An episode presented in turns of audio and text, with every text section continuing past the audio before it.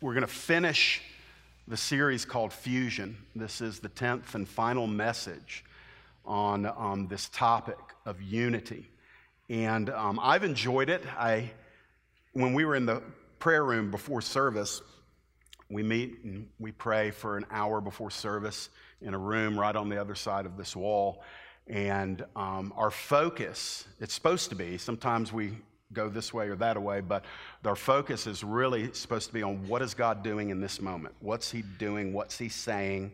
We don't get caught up on our personal prayer lives or, or you know, preach to each other. It's all about intercession for this service. And so you've been prayed over, maybe not by name, but when you walked in the building, you came into an atmosphere that has been bathed in prayer.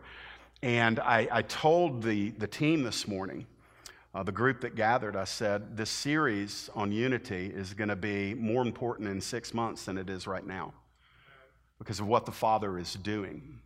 And He's doing it in our region, He's doing it in our city, and even more localized, He's, he's doing it in particular right here in Lawrenceville. And I don't have the ability to highlight why I could say such a thing. But if you will, just take my word for it and keep your eyes open and you'll see it.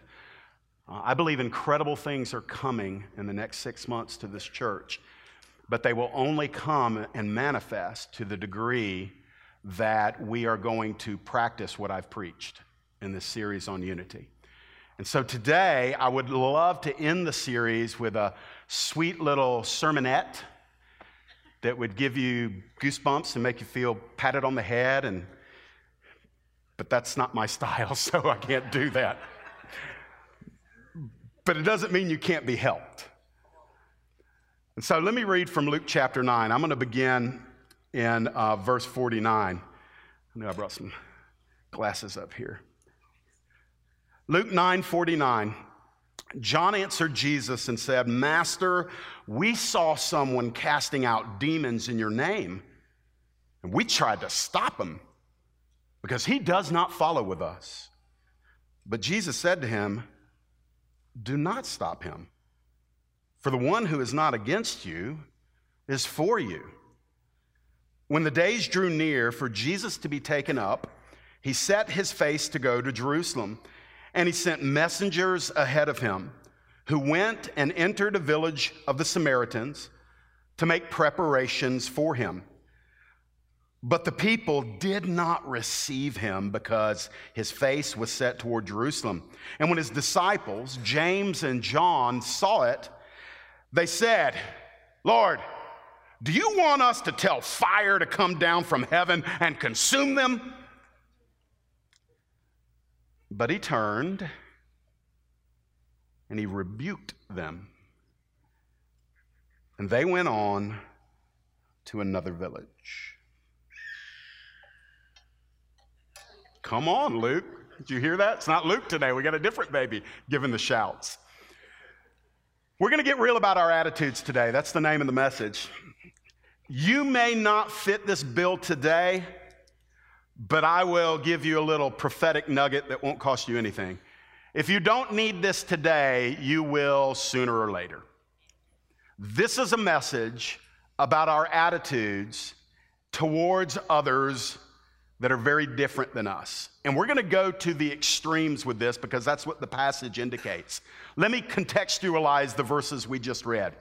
Jesus is heading towards the cross to give his life for sinners. Jesus is in the last leg of his journey on planet Earth on his, at his first coming. And so, as he is approaching the cross, just shortly before these verses, his wonderful disciples that he spent over three years with, as Jesus is heading to the cross, what do the disciples do? They start bickering with each other. What are they bickering about? Who's going to be the man in the kingdom? Now, they know Jesus is going to be the king, but they're wondering who's going to be the greatest one besides him. And they're each jockeying for position. They're jostling because each of them thinks that he's going to be the man. And so Jesus humbles them, and yet we still find at the back end of this, as they're getting humbled, as they're getting corrected about their egos, as they're getting corrected about their arrogance, as they're getting corrected by the Son of God about their presumption that any of them would necessarily be entitled to being at Jesus' right hand in the kingdom, then John, the sensitive one of the disciples, he seems to be more sensitive than the other 11, John seemingly gets convicted about something that had happened earlier. And so he asks Jesus this question that opens up the rest of this message. So let's look at this together this morning and let's see how Jesus is working in their lives. And guys, let's have enough faith to say he's probably working in our lives like this right now. First of all, Jesus corrects our natural tribalism. Now, it may not be a word that you're familiar with, tribalism. I actually really like that word. Tribalism is simply our our innate tendency, our, our natural inclination to separate and divide. We do this all the time. If you don't think so, then you're probably not a college football fan. Because some of you belong to the Georgia Bulldog tribe. Some of you belong to the Georgia Tech tribe. Some of you are Clemson tribe members. Some of you are FSU. Some of you might be out there in the Pac 10 or whatever. That, those tribes don't really count, but it, it, you know. Ohio State, anything, Michigan, come on, somebody. Do we have any football fans here? LSU, okay. Brother, come and get saved at the invitation right after, and we'll be all right. The point being is, we put on our colors, we put our flags. I go riding through my neighborhood, and there's flags on everybody's outside their porch and everything. I was like, okay, we're, we're tribal when it comes to our sports teams. Uh, we're, we're, tribal when it comes to what school we went to. We're tribal when it, when it comes to uh, our, oh yeah, you don't think you're tribal? Uh, how about every four years in November? You find out how tribal you are. We've never seen our nation more tribal than it was back last year, and really currently what's going on now. So we all have a natural, that's the key word, not spiritual, natural inclination towards tribalism. So what does it look like in these verses where Jesus deals with it? Well, here's the thing this is where it begins. It begins with us needing something. We need to retain the big picture. And I see that addressed or illustrated at the beginning of verse 49. Watch this. John is convicted about what Jesus just said about being need to be the least in the kingdom if you ever want to be the greatest. And so John asks this question. He says, "Master, we saw somebody casting out demons in your name." Now just stop right there. Cuz all of a sudden the the big picture should expand in your mind right now. Why? Cuz John just introduced a reality of a war going on. A war that exists between darkness and light. A war that exists between heaven and hell. A war that exists between the church and the world and the flesh and the devil.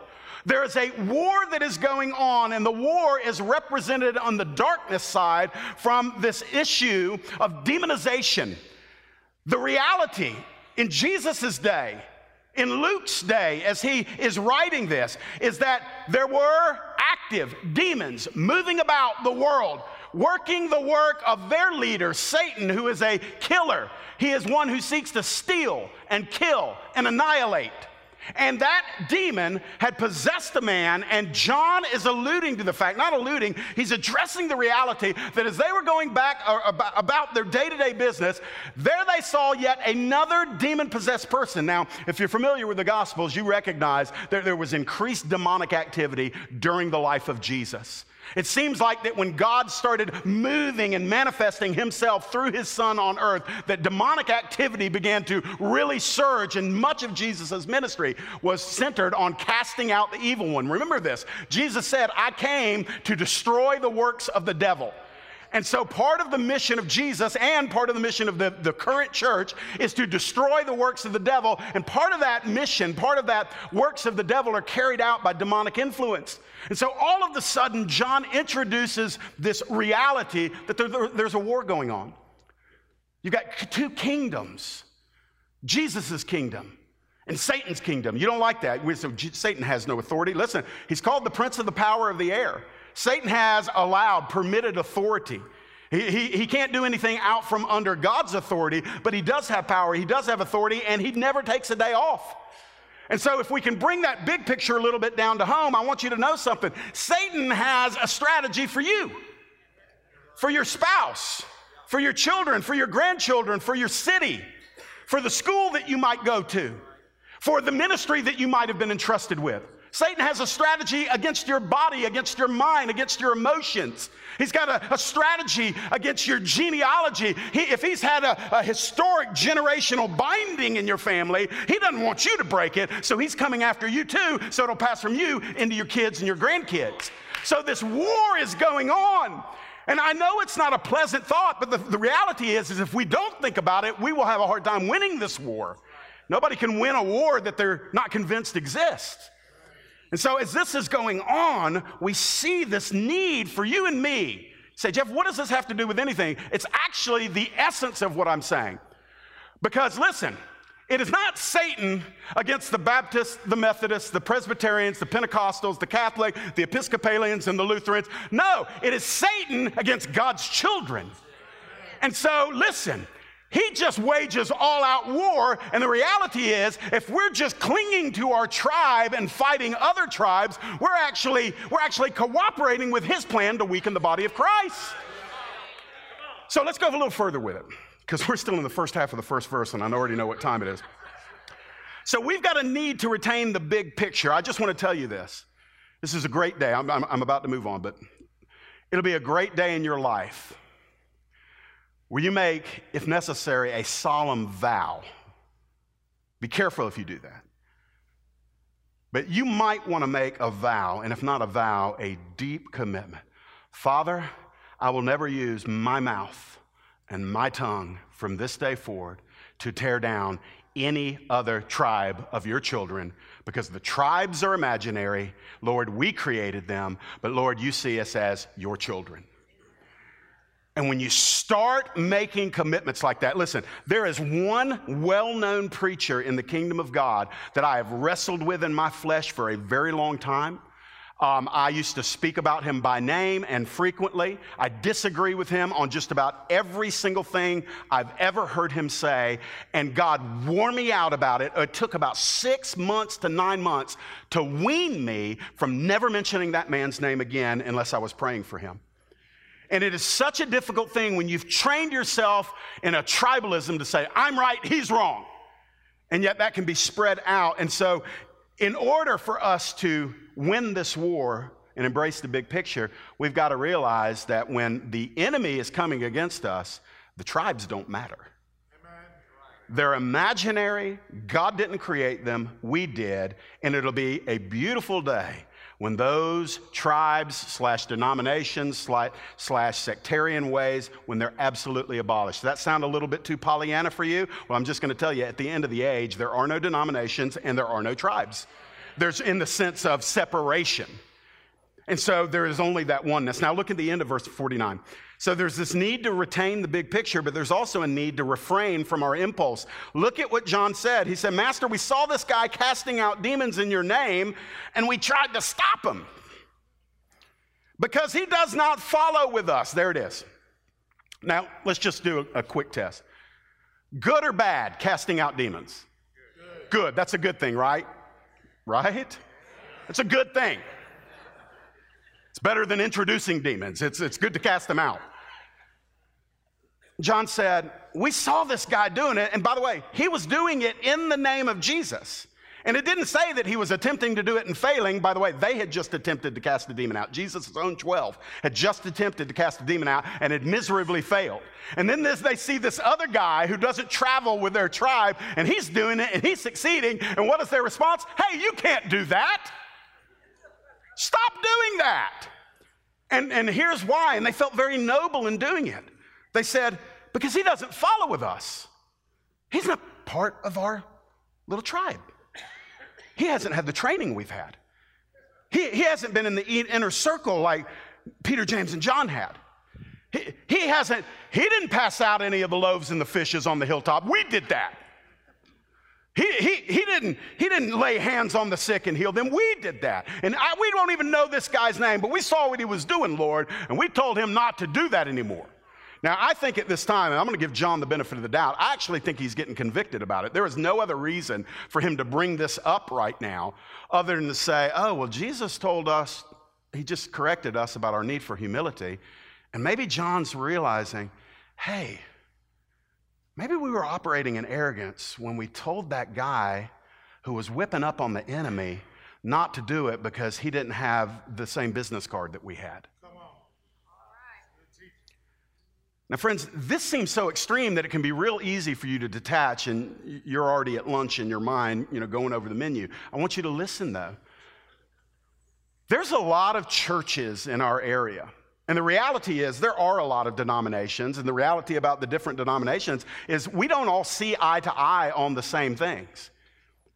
But I wonder if we can humble ourselves a moment and say, if they are sincerely doing what they're doing for the glory of Jesus and they get the core essence of the gospel right, is it a wise and proper use of my time and my resources and my words to resist these people, or should I just stay away? Now, John is simply saying to Jesus that, Lord, I need to confess something. This is what we did.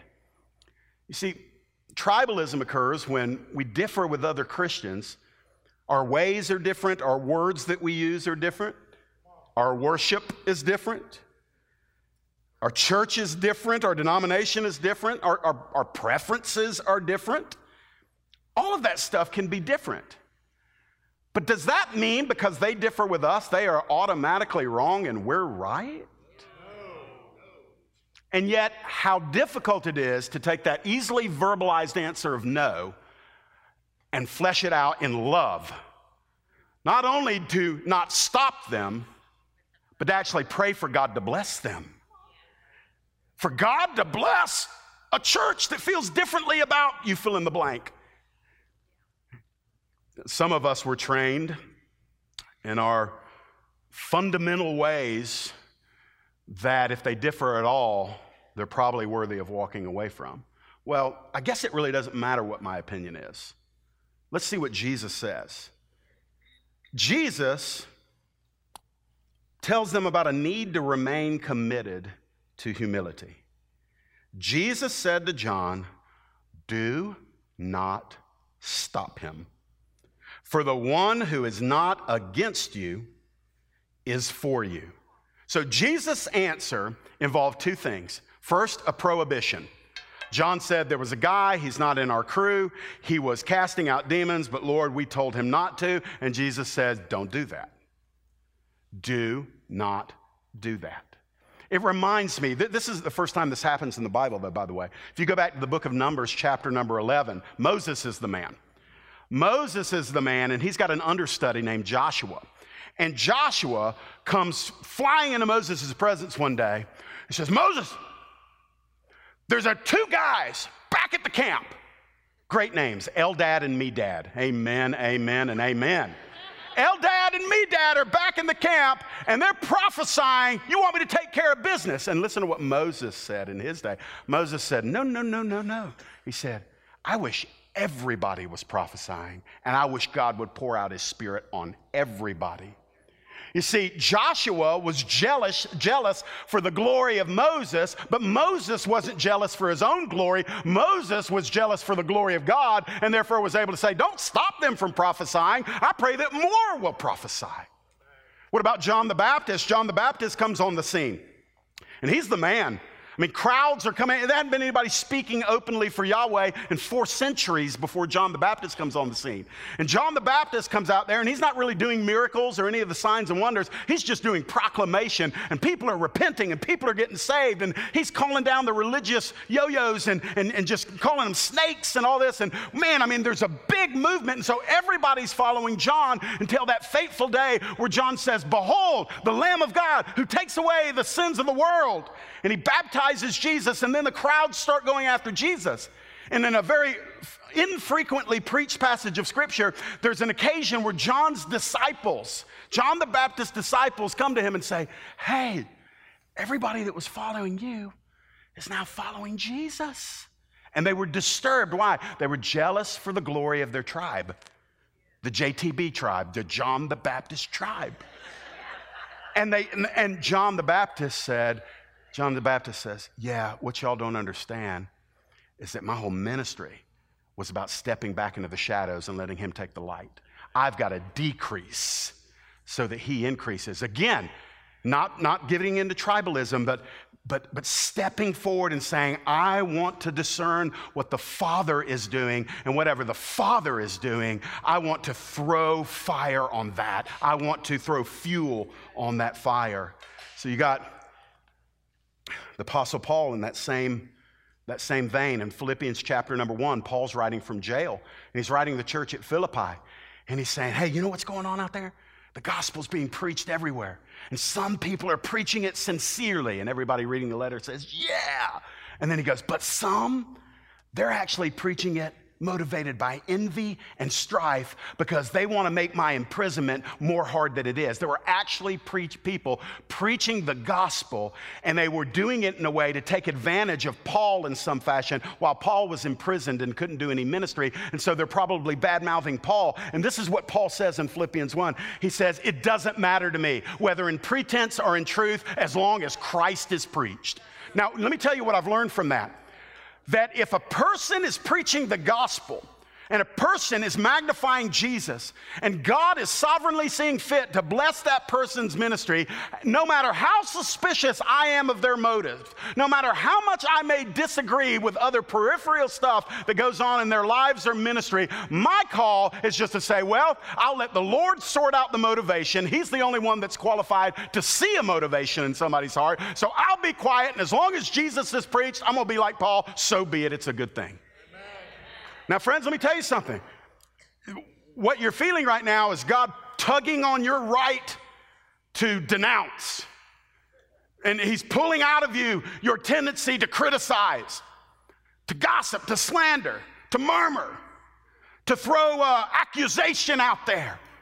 And listen, I'm, I'm just going to tell you, we're naturally inclined to do that, but that's the operative word. We're trying to put down that first nature and raise up the second nature, the nature of God that lives within you, so we're free to bless what God blesses. So let's go down into verses 51 through 52. Beyond Jesus correcting our natural tribalism, we also see Jesus exemplifying our need to take risks. This moves us into the second portion of this uh, passage of Scripture. Jesus is now heading up to Jerusalem to die. Look at verse 51. We see him intentionally stepping into sacrifice. When the days drew near for him to be taken up, Jesus set his face to go to Jerusalem. So Jesus is 33 years old. He lived 30 years on earth in, in, really functional anonymity. Nobody really knew who he was. Isaiah prophesied and said there was nothing that when you look at him would be comely or beautiful. He, he was an average looking man. There's no indication in Scripture that prior to his baptism and embarking in ministry that he ever did anything supernatural. There's nothing in the Bible recorded in that except that he grew in wisdom and favor with God and man. And he grew in knowledge. At 12 years old, that's the only blip of the radar we see, that he was able to to hold spellbound the doctors of the, of the law of Moses in the temple. So he could hold court. He, was, he had wisdom that was extraordinary, obviously, as the Son of God. But he was living as a woodworker. He was living as the son of Joseph and Mary. He was the big brother in the house. There was all sorts of um, kind of slander on him because people knew about the weird situation with his birth. How did his mother get pregnant before that she was married? And all this talk about the angels. And there was a common kind of uh, line of slander that said Mary got pregnant by a Roman soldier and Joseph was a chump for sticking with her. That was kind of the, the um, scandal that was on that family. So at 30 years old, Jesus moves into public ministry. And that ministry involved so much. That ministry involved him speaking words that the world had never heard, wisdom that the world had never heard. He brought to life Old, Old Testament passages of Scripture that had been unenlightened upon in the hearts of so many. And when Jesus touched them, understanding came alive. He spoke so that the common man could understand, the common woman could understand, that he welcomed children to come and take part in whatever he was doing. He, he showed mercy and kindness and compassion. And Judaism in that day wasn't known for that. Judaism in the time of Jesus, Pharisaical Judaism, was known for a lot of law keeping and a lot of heavy, heavy burdens. And so Jesus even went after that on behalf of the people. He said to the Pharisees, the leaders, he said, You lay burdens upon the people that you yourself can't even carry. And he didn't play their game. And so the common people loved him to a certain extent. The, the people in power were very skeptical, very paranoid, and very afraid of him. And so as that was going on, that was, a, that was his words, but then he would, he, would, he would lay his hands on the sick and they'd be healed. He would raise the dead. Three different occasions where he's seen to raise the dead. There was a little girl who had just died, and he raised her. There was a man who had been dead just a little bit over a day, and he raised him. And then there was Lazarus who had been in the tomb for a long time, so that his body was already decomposing, and Jesus raised him. And in that picture of those three resurrections, you can see that the Lord will raise one who's just, just recently become aware of their sinfulness and has just recently come into that awareness of spiritual death. And then he can raise that middle one, like he did that one in, in the book of Luke, that widow of Nain's son who, who was dead but not really decomposing. That stands as a picture of those that maybe have gone a little longer in their sin, but their lives aren't wrecked yet. And Jesus can raise that one up and save them. And then you've got Lazarus, and he stands for guys like me, guys whose life was rotten, guys whose life was corrosive, guys whose life was worthy to be kept and sealed in a tomb. And yet Jesus calls him out. And so he's raising the dead, he's healing the sick, he's opening blind eyes, he's causing the deaf to hear, he's doing all these miracles. But all of that was simply the paving stones to do what he really came to do. And that's what's referenced right here. What is it? He set his face to go to Jerusalem in those days where he would be taken up. See, Jesus was always about the cross. Because, friends, everything else he did apart from his saving sacrificial work on the cross for sinners. All of those other works would have been good, but they would have been temporary because those sick people eventually died. Those people that were demon possessed eventually died. Jesus came to offer hope beyond the grave, and that necessitated the cross. Somebody had to purge sin, and no sinner could do it. So it required one who was sinless, and Jesus did those things that always pleased the Father. And so when he laid himself out willingly on the cross, that was the plan the whole time. He had asked the Father, if there's another way, let this cup pass from me. And the Father's answer was, This is the way. And he drank the cup of God's wrath. He drank my punishment in his body. He drank my condemnation in his body. And when he took all of the sin of all of those who would believe, and he took it to the fullest, and took it into death, and took it into the tomb. And three days later, the Father said, Come forth, son. And Jesus triumphed over death. And in doing that, he showed that he had rendered sin as not the greatest and final authority. He showed that he has authority over death, hell, sin, and the grave. Now, friend, I will tell you this because I couldn't know where any of you are. I want to tell you in love that Jesus is your only hope. And he is the greatest hope. And He is the hope that comes to you with His message of mercy and grace and forgiveness and freedom. And if you will but trust Him in this hour, I will tell you, no matter whether you're like the little girl who had just died, or the man who had been in the coffin for a day, or in the tomb like Lazarus, whatever the spectrum of your moral decay, I'm just telling you, He'll meet you right there because He's never met a sinner that He said, I can't do anything with her. So He'll meet you today. So when those days drew near, back to Luke 9, when the days drew near for him to be taken up, he set his face. The Greek indicates that he got intense about going up to Jerusalem. You, you know what it's like, where you got commotion going on around you, people talking, and you're locked into something. Wives, you know your husband does this, right?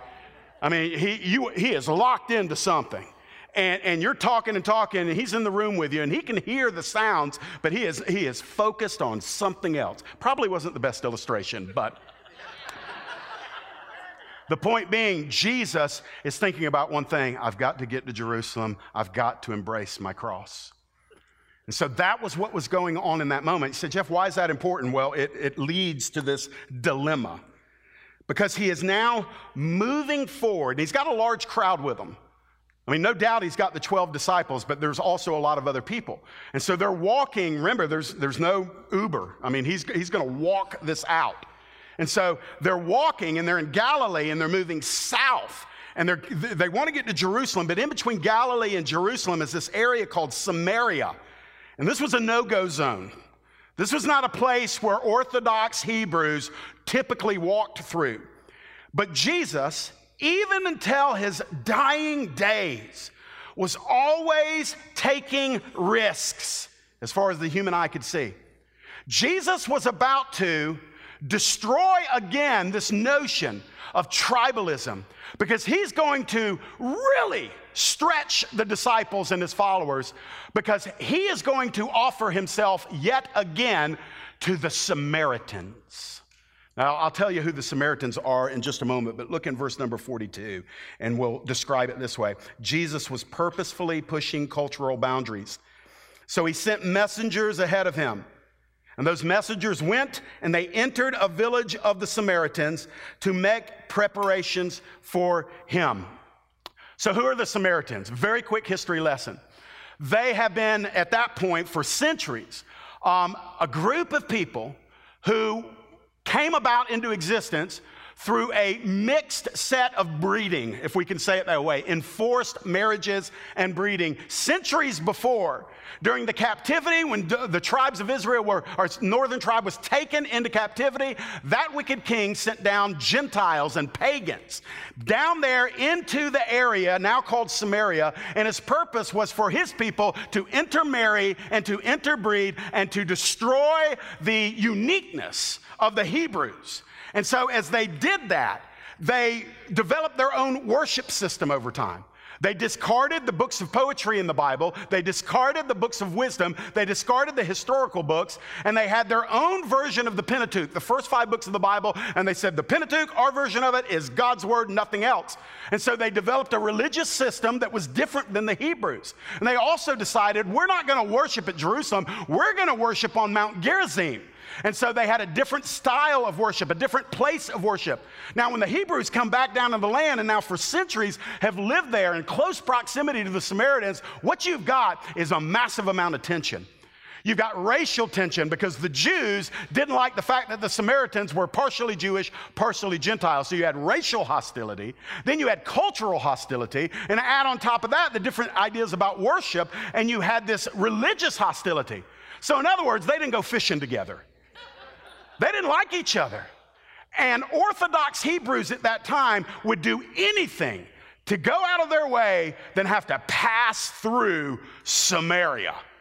And so, as Jesus and his entourage are moving south, I'll do it the way I, let me reverse it so it makes sense for you guys that are watching. So they're moving south, and here's where they need to get to, but here's Samaria. And so typically, Hebrews would come all the way over here, crossing the Jordan once up here, going all the way down past Samaria, southern part, and then they traveling eastward, and then they would come and boom, they would cross the Jordan again, and they would there be in the area of Jerusalem. Jesus wasn't going to do it. Jesus just says, Hey, I'm going to the cross. There's people in Samaria. This is going to be their last chance. I'm going to go right through Samaria. And so he says to some of his followers, We've got a large group. Go on ahead of us. Find some people that will show us hospitality. We need a place to stay or places to stay, and we're going to need some food. Now, he wasn't being presumptuous. That's what people did in that day. It was part of the culture to take care of the stranger that was moving through your territory. And so that's exactly what they did. And so all I'm going to say about this, and then we're going to wrap up, all I'm going to say is this even until the very end, Jesus was challenging his followers don't buy into the things that divide us. Don't buy into the, the walls that man has erected to separate himself from other of, of, of people that God loves and wants to redeem.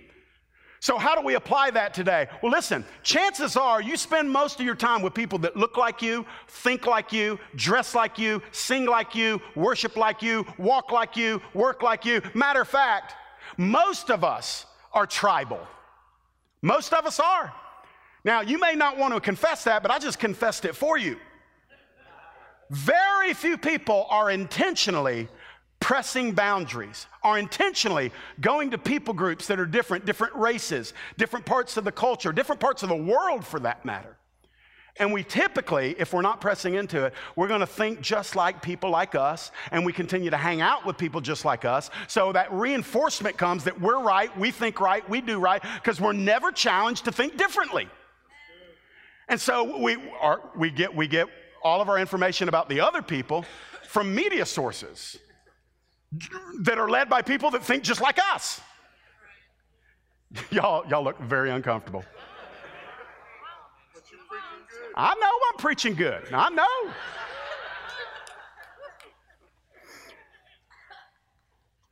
So Jesus says to all of his Jewish followers, Hey, we're going to cut through Samaria. And they're like, Ugh. Amen? You know, okay. But watch what happens because it's not one sided. So go down into verses 53 through 56, my last point. Jesus challenges our judgmental tendencies. Here comes rejection. Watch this. The sting of rejection arises. So Jesus sends the messengers, the messengers come back, and here's their answer The people did not receive us. Why didn't they receive him in Samaria? Because his face was set toward Jerusalem. Do you remember what I mentioned about the Samaritans strongly convicted that all worship should still take place on Mount Gerizim? And so they hated it when people went to Jerusalem to worship. And they knew that Jesus was just using Samaria as a cut through. That's the way they receive it.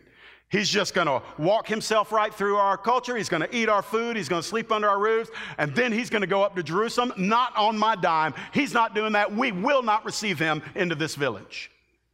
You see, it always works two ways. I, I know in most of this series that I, as a Caucasian, have challenged other Caucasians concerning their attitudes towards other races. I've done that. I don't apologize for it. More needs to be said. But I, this week, an African American man in our church said, Hey, I'm just wondering, do you actually think that, and these were his words, he said, Don't you understand that blacks can be racist too? And I said, Well, of course I understand that. But the reality is this the fact that prejudice, racism, tribalism, all of that stuff, it's everywhere. It's everywhere. And so, what do we do? We handle it tactically, not tactfully, maybe that too, but tactically. When you go after it in large chunks where you can. And so, if you're wondering if my approach to this has been imbalanced, I'm just going to tell you this whether you feel it's imbalanced or not, I'm going to tell you it was intentional. Because as a Caucasian who knows more Caucasians than I do minorities, and I have spent more time, more in my life with Caucasians, I'm aware of what the problem is on the Caucasian side. And now I'm even more aware of it. Why? Because I have crossed cultural boundaries and spent intentional time with Latinos, Hispanics, with Asians, with African Americans. And I've said, Tell me what I don't know. And friends, there was more that I didn't know than I was aware of. So, what is that all about? It simply means this, friends. No, no one race has a corner on the market, no one cultural group, no one political group. The politics in our country right now are, are disgusting. They, they literally, I'm, I'm not supposed to say puke in the pulpit, so I will say they make me want to vomit. It's disgusting. I, am only 47 years old, but I, in my lifetime, I've never seen anything like this. Never. And the reality is, is we're actually, there's some level of ridiculous expectation among Christians that the government will actually solve the problem. And it's not going to happen. You say, well, Jeff, well, then we're doomed. No, we're not doomed. Did we not just sing about the one on the throne who reigns? Hallelujah, he reigns, hallelujah, he reigns, hallelujah, he reigns. So the answer is in the church. So we have to address the problem that is in the church. So that's what this is all about. So Jesus, back to the Bible, always a good place to be. He sends messages ahead of them, and I say, We don't want him. He's not coming through. Now, watch this. This is where the ugly comes out. From two close followers of the Son of God. Verse 54. because of the rejection of Jesus and by proxy the disciples too, the impulse for vengeance is stirred up. Look at Brother John and Brother James. When his disciples, James and John, saw it, they, they said, Lord, how about we call us down some fire from heaven and toast them?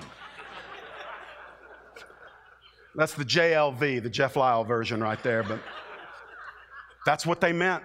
Listen, I mean, they were serious. They, and, and, and I want to tell you, it can happen to us, friends. We can be so about hungering and thirsting for righteousness, which is absolutely an essential. It's something God blesses. Blessed are they that hunger and thirst after righteousness, for they will be filled. filled. And so when we can get so zealous about getting it right, being righteous, and honoring Jesus, and nobody's going to say anything about my king, and nobody's going to lift up a immoral standard that goes against my moral standard, and, and we, we appoint ourselves as the great defenders of the faith. And we say, I'm going to be the voice that speaks the loudest, the most frequently, the most vehemently. And so then we encounter some people that disagree with us. And in our hearts, we're wanting to do what James and John wanted to do. By the way, they learned it from their Bible because there was a prophet named Elijah who roasted some folks on a hillside. He did. I'm not even talking about on, on Mount Carmel with the prophets of Baal. The fire came down there too, but he literally, Elijah had some guys that were gunning for him, and a foreign king sent out some groups of soldiers to come and arrest and kill Elijah. And Elijah just said, If I'm a man of God, let fire fall from the heavens and consume them. Boom! Toasted pagan all over the hillside. And so the king said, That ain't cool. I'm going to send a second group out. And the second group came out. And Elijah said, If I am a man of God, let fire fall from the heavens and consume this group too. Boom! and the third group came out saying, We're sorry. We're so very sorry. The point being is there was biblical precedent for it. James and John had zeal for Jesus, but not the wisdom of Jesus. Young people, y'all listen up on this one. Young men. You'll have a lot more influence when your zeal travels between the guardrails of wisdom and grace. Anybody can denounce anybody can denounce. The church can no longer be known primarily for what we are against. That's why they laugh at us. Okay, well, what do you think about the church in America today? Well, they're against abortion, they're against gay rights, they're against all LGBT, they're against, um, they're against uh, illegal immigration, they're against, and they're against, and they're against, and they're against, and they're against, and they're against, and they're against. And by the way, they're against, and they're against, and they're against, and behind the back againstness, and over here againstness, and under the leg againstness. We're just so creative with everything that we're against. That's why they don't listen to us anymore. Does there need to be a moral standard that's found in biblical? Yes, but it doesn't need to be proclaimed with a lack of love anymore. And especially not a lack of wisdom. Isn't it interesting that Jesus' most heated rhetoric were for, was against the very people who were the ones who set themselves up as the religious right of their day? And those are the ones he came after the hardest. You get a woman taken in the very act of adultery. What does he do? He writes in the dirt, sends the scoffers away, and then he gets down and he, just says, Woman, go and sin no more. You got a woman with five ex husbands and living with a man, or four ex husbands and living with a man in John chapter 4. Well, I mean, in, in that day, and by the way, she was a Samaritan. In that day, you know, you'd expect her to be stoned or at least ridiculed and mocked. And, and Jesus sets her free. She turns into an evangelist, goes and brings her whole city out, and revival breaks out. Why? Because he didn't just sit there and spout off about her moral failures. He actually went to the heart of the matter that she was lonely, she had been abandoned, she had no hope, she was living in shame, and in just a short session, he set her free by telling her all the things that she had ever done, yet he didn't do it with condemnation. In church, we need to look like that. We need to be like that. See, James and John had a zeal for righteousness. But they didn't have the same zeal for love and grace and mercy. So you say, well, Jeff, I, I think they had a right to do that. Well, then why does Jesus turn and rebuke them? Verse number 53. It's his correction, and it was his mercy to them. His correction via mercy is released. He just turned and rebuked them. Different manuscripts, the ESV comes from a different manuscript than the King James. The King James is what I was trained on. And in that King James, there's a fuller expansion of what Jesus said, that he rebuked them. And part of the rebuke was, you don't know what kind of spirit you're operating in. He actually dug into their, their spirit. And, and Jesus said, No, we're not going to call down fire. I'm about to go to the cross to die for these people. And, you know, James and John are wanting a last minute pyrotechnics show right there in the village of Samaria. Friends, I just will say this, and I know I'm out of time. I thank you for your patience, but